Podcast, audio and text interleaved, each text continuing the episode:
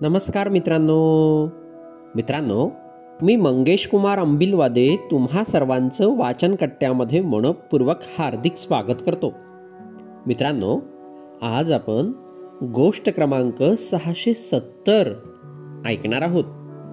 आज सचिन वावरकर अमरावती यांनी संकलित केलेली एक पाऊल ही गोष्ट आपण ऐकणार आहोत. चला तर मग गोष्टीला सुरुवात करूया. एक तरुण शेतकरी डोंगरावरच्या देवाच्या दर्शनासाठी निघाला होता. डोंगर त्याच्या खेड्यापासून तसा फार लांब नव्हता.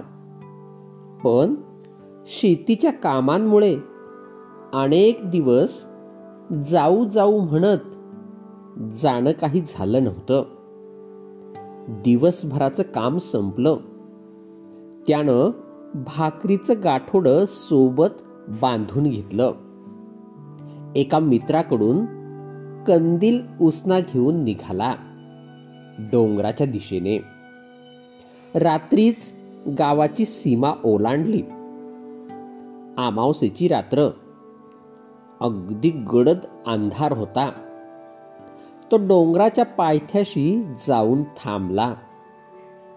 हातात कंदील होता खरा.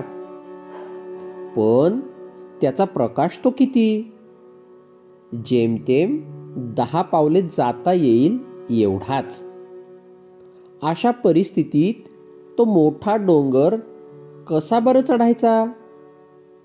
किर्र अंधारात एवढासा कंदील घेऊन चढणे वेडेपणाची होईल.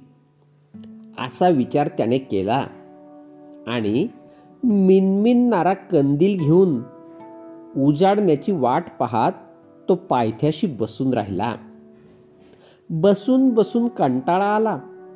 तसा उशाला एक दगड घेऊन मुंडास पांघरून आभाळातल्या चांदण्या पाहात तो तसाच पडून राहिला. तांबडं फुटायची वाट पाहू लागला.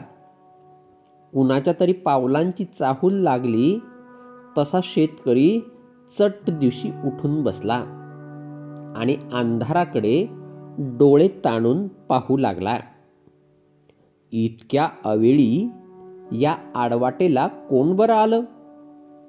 तेवढ्यात कानावर आवाज आला. रामराम पाहुणं का असं निजलात? म्हातारा आवाज होता तो.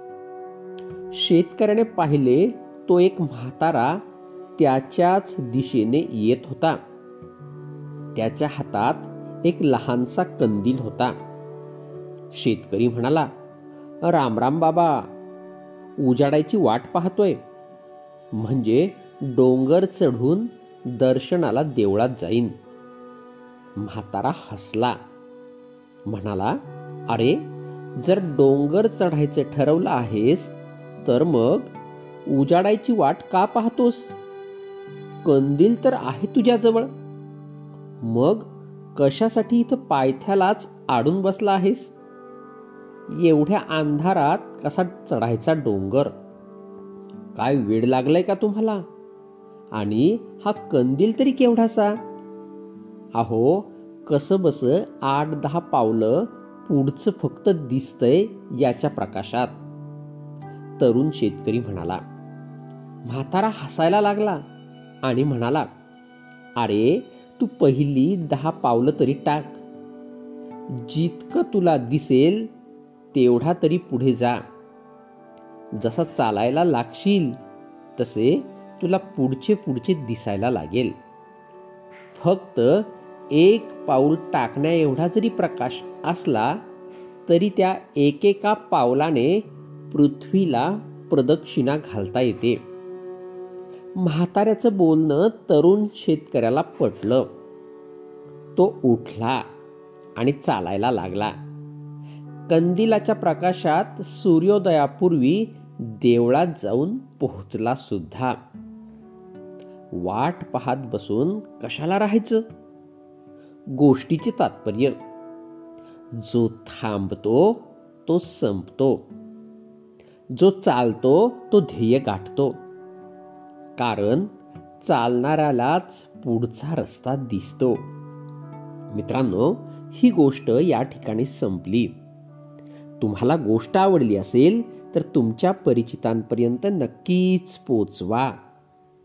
आणि हो मागील सर्व गोष्टी हव्या तेव्हा ऐकण्यासाठी प्ले स्टोअरवरून वाचनकट्टा ॲप नक्कीच डाउनलोड करा. चला तर मग उद्या पुन्हा भेटूया तुमच्या आवडत्या वाचनकट्ट्यात. तोपर्यंत बाय बाय.